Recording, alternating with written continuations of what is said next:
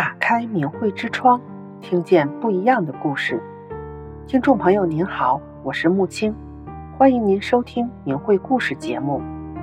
今天要为您讲述的故事是：税务官走入修炼，逆转了灰色人生。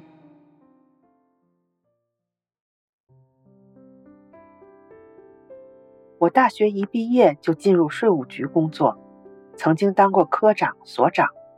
在一般人眼中，税务局是个好单位。税务干部交代企业给自己办个事儿，行个方便，那是看得起你才让你办的。年啊节的，收钱、收卡、收东西都不用背着别人。企业送个昂贵的商务手机，也没觉得是个啥事儿，却没想到女儿的前途让我给耽搁了。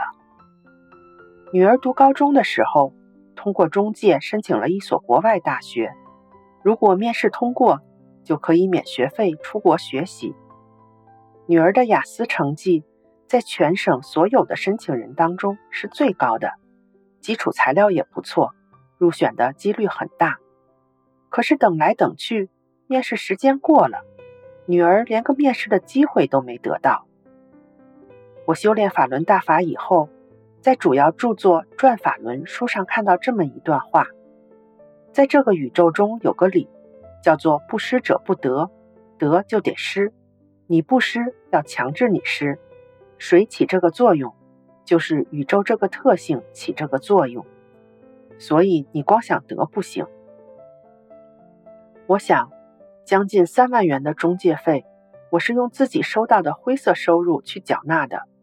女儿的面试机会，很可能是因为这不干净的中介费而失去机会吗？这一笔不义之财，难道真的不能取吗？我活了十几年，没有人告诉我这个理。但是学大法后，我豁然明白了不施不得的道理了。我首先决定自己要按照大法做个好人，拒绝灰色收入，坚决不再收企业的钱和卡了，并且要弥补以前的过失，能退回的财物尽量就退回。有一次，我找到一个给电厂供货的老板，我退回了当年因为关照他所收的一万元钱。老板嘴上说：“那不算啥的，应该的，应该的。”但他的表情中带着警惕和诧异，不知道我这葫芦里卖的是什么药。我真诚地向他解释：“我现在信真善忍了，这钱不该收，得退给你。”老板一下子理解了。他说：“当年看到你桌子上有法轮功的台历，我家会计就说你是信法轮功的。这么说，法轮功是真好啊。”我还曾经通过同事收了一家企业送的钱，我把那个同事请到办公室，让他帮忙把钱退回给那家企业，并详细和同事聊了很多关于大法让人做好人的事，也讲了共产党迫害大法修炼人的真相。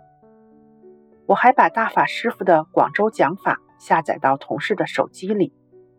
大约半个月后，这位同事说：“大法师傅讲的真好。”他听完，感觉自己的心情和以前都不一样了，并且说还会再听一遍。这样的灰色收入，我退回了好几万，而且不只是金钱，连物质的部分，我都体悟到不能贪图。有一次，我撞车了。挺严重的，保险杠和大灯都撞碎了，送到修车厂修车。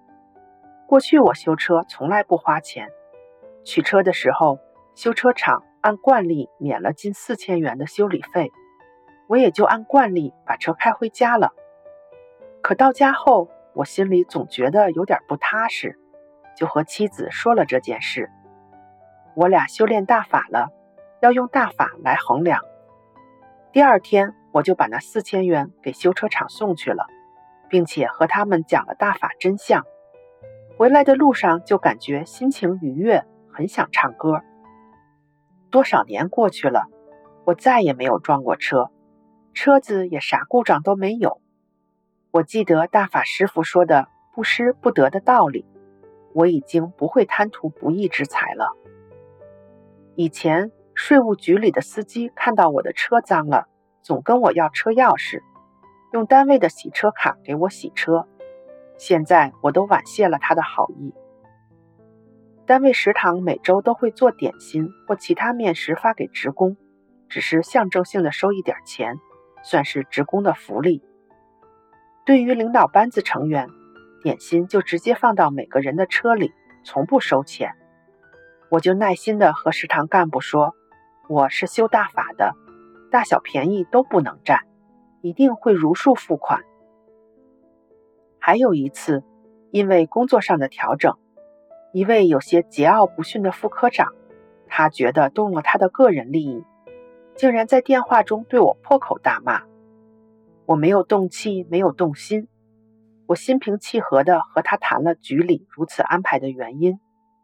他自己冷静下来之后，找到我向我道歉。我向他表示，我不会介意，不会往心里去的。我和他坦诚地聊起我信仰大法，他那原本忐忑不安的心情一下子变得放松了，因为他的舅妈也是练法轮功的，他们全家人都知道法轮大法好。后来，这位副科长还特地买了一件衬衫要送我，我不好拒绝，就回赠给他价值相近的物品。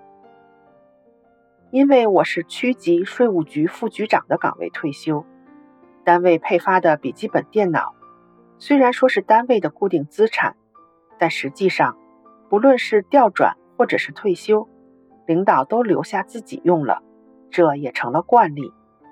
而我退休时，主动把电脑还给了单位。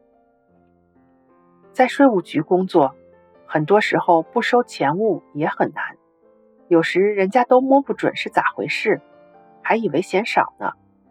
我索性直接告诉对方，我是修炼法轮功的。有时也把妻子搬出来说，我家媳妇也练法轮功，收了钱物，媳妇不让我进门啊。这样拒收不义的财物就不难了。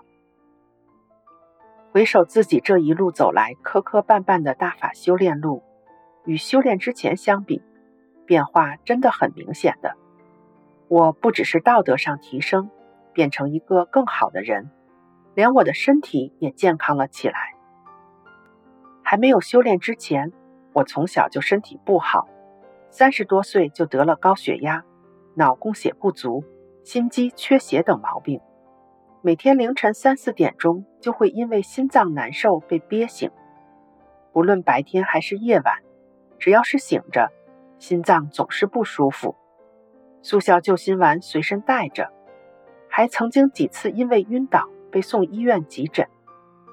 虽然我看过大法书，觉得很好，但是练功人不喝酒戒烟，对我来说就是一大难关。那时我年轻，总喜欢呼朋唤友，工作聚会都要喝酒，喝酒让人畅快，已经成了我生活中不可或缺的一部分。突然不喝，少了喜好，总觉得放不下面子，在很多场合会被边缘化。所以，当修炼大法比较早的妻子向我推荐法轮功时，我仍旧无动于衷。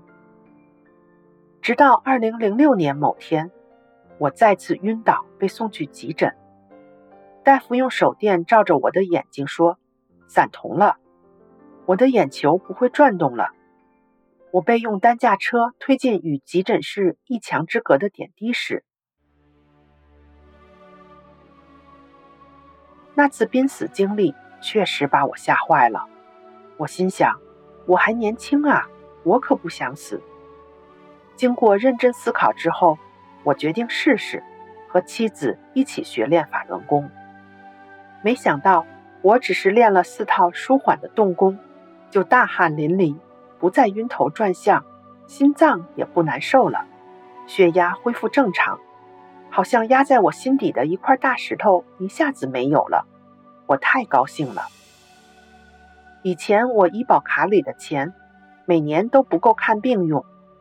修炼大法后，我就再没使用过医保卡了。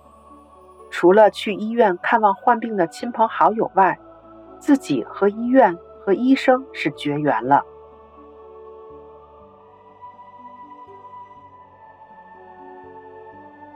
听众朋友，这个故事的主角曾经过着随波逐流的日子，获取各种灰色收入，但却不知道自己为此失去了什么。一场濒死经验让他走入了大法修炼，自此逆转了人生，不仅身体恢复健康，心里更是踏实畅亮。这是钱财买不到的珍宝，是吧？希望今天这个故事对您能有一些帮助。感谢您的收听，我们下次再见。